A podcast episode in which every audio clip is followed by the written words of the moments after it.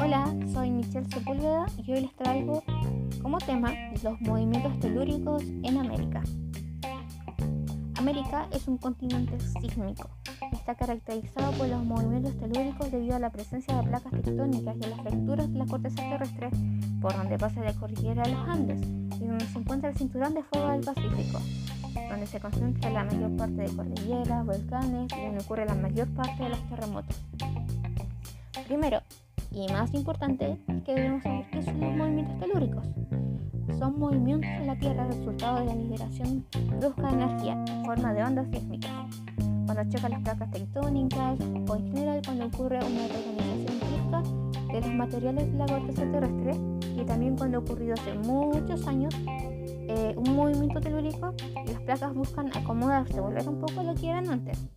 Este fenómeno también se puede producir por una falla geológica, cuando ésta se rompe, como es el caso de la falla de San Andrés y otras fallas que vamos a ver un poco más adelante, y también cuando se registran fricciones en los bordes de una placa tectónica. Pero ahora también eh, pueden generarse por la erupción de un volcán o hasta por la propia acción del ser humano.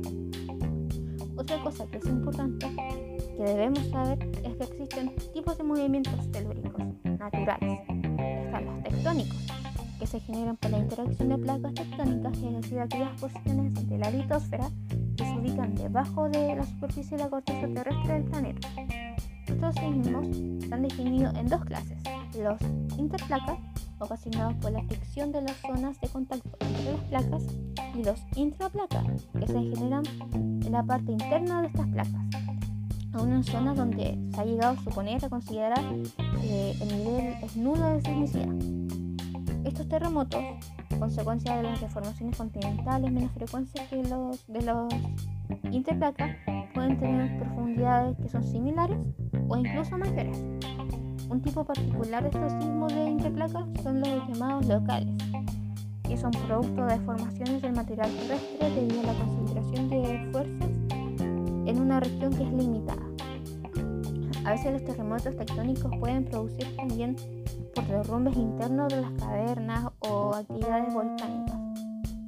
Estos sismos son los más comunes de todos, que vamos a ver un poco más adelante. Eh, en México, como en Haití, la mayoría de los sismos que ocurren son de este tipo. Otro tipo de movimiento natural es el volcánico. Aquí se, produce la expulsión de los fluidos eh, en un comportamiento similar a las erupciones volcánicas, donde las altas temperaturas junto a los esfuerzos producidos crean acciones en las fuerzas adyacentes del proceso. Y evidentemente se, se puede generar más de un desplazamiento en más de una de las placas internas de la Tierra. Los efectos exteriores del fenómeno son también muy similares a los sismos tectónicos y en una primera instancia incluso se pueden llegar a confundir. Eh, los terremotos volcánicos se, pueden producir por la ruptura de las rocas producida por cambios de la densidad, eh, por explosiones en zonas magnéticas eh, debido a la actividad volcánica, por deformaciones intrusivos o, de desgas, desgasificación. Es una palabra un poco complicada. Eh, un ejemplo de estos terremotos son los producidos entre el año 2008, 2007 y 2008. Son terremotos pequeños en Onasco, en el centro de Canadá. Otro tipo de movimiento natural son los llamados de colapso, que se generan por el derrumbamiento del techo de una caverna o de una mina. Generalmente ocurren cerca de la superficie y y se sienten en el área reducida. Eh, un ejemplo de estos son unos ocurridos en México, como el de la mina ubicada en Nicolás Romero en el año 2017 y en el de Coahucha, Coagula, también es otra palabra difícil, también en México el año 2020.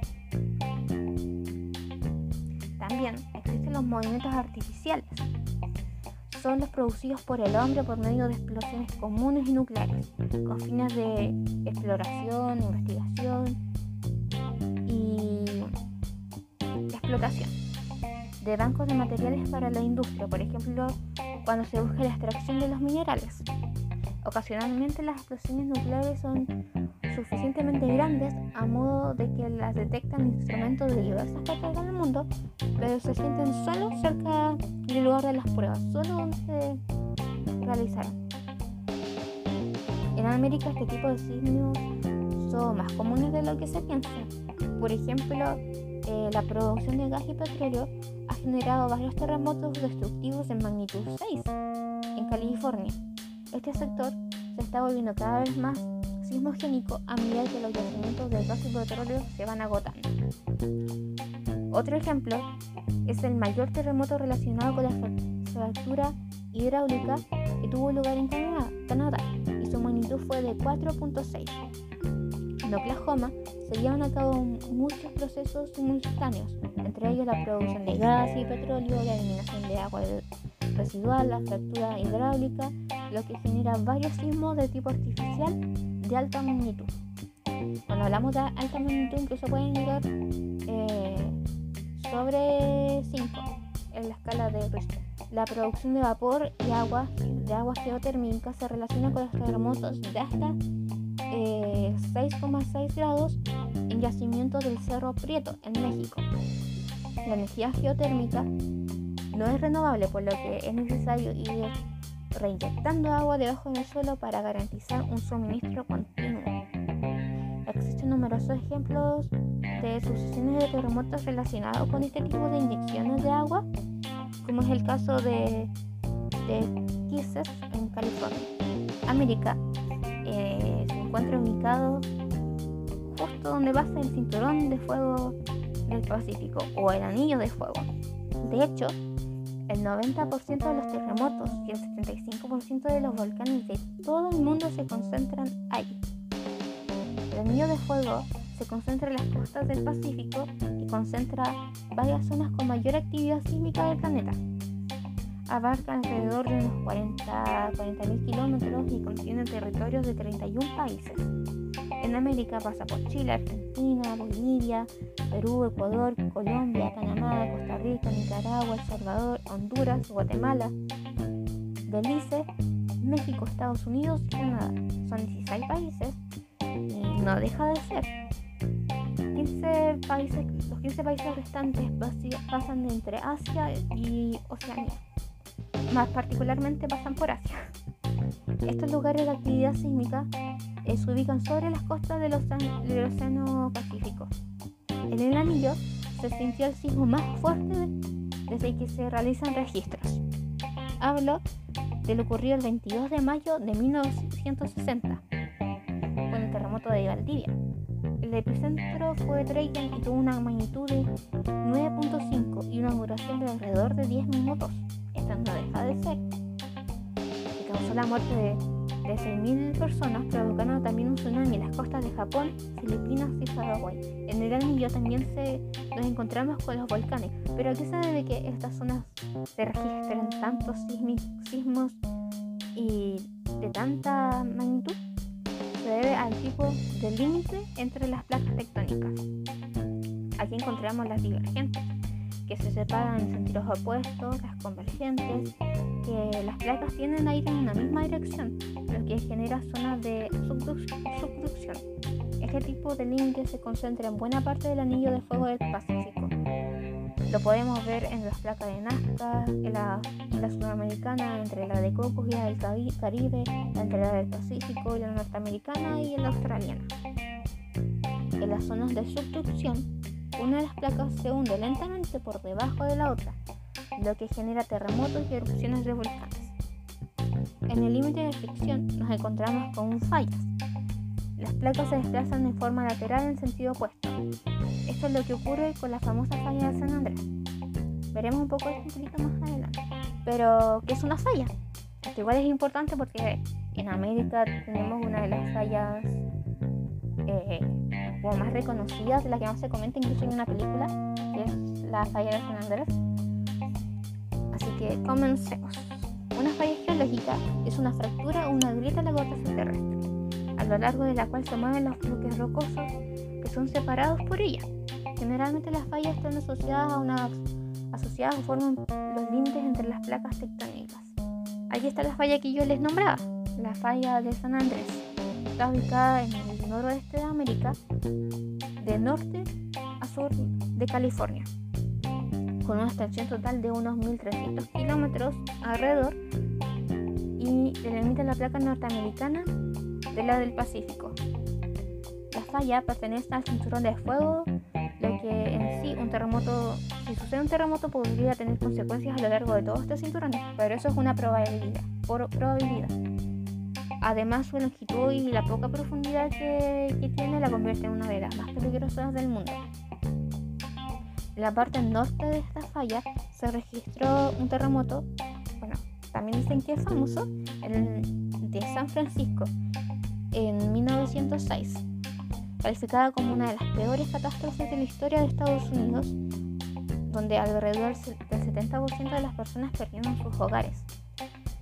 Pero en la parte sur, sur hace más de tres siglos que ocurre un gran terremoto, por lo que eh, tiene mucha energía que liberar, liberar y por lo que se teme que, se que pueda ocurrir un, desastre en Los Ángeles y en San Diego, sobre todo igual por la cantidad de población que, estos lugares tienen. Una eventual catástrofe se llamaría, ya le tiene un nombre, eh, Bing eh, creen que la extensión acumulada de la falla puede provocar un temblor que deje por lo menos unos 2.000 muertos y unos 50.000 heridos. Ojalá que no. Está también la falla de Chisoy, Polo Chit, un poco difícil el nombre, que se encuentra en Guatemala. Forma un ligero arco desde la costa este de Guatemala hasta Chiapas, al suroeste de México. Marca el límite tectónico entre la placa norteamericana y la placa del Caribe y separa las rocas cristalinas de la Sierra de las Minas del Sur y las sierras de Chuacus. Esta falla es capaz de producir terremotos mayores, como la del año 1816, cuya magnitud fue de 7.5 a 7.8. Nos encontramos también con la falla de Liquiñe Oski, que se encuentra a 1000 kilómetros en dirección norte-sur en el sur de Chile, en la región norte de los Andes patagónicos. Y también está la falla de Bocono, entre la grieta Venezuela en Santo Domingo, República Dominicana. Presenta características tectónicas que debido a su longitud podrían ocasionar sismos destructores.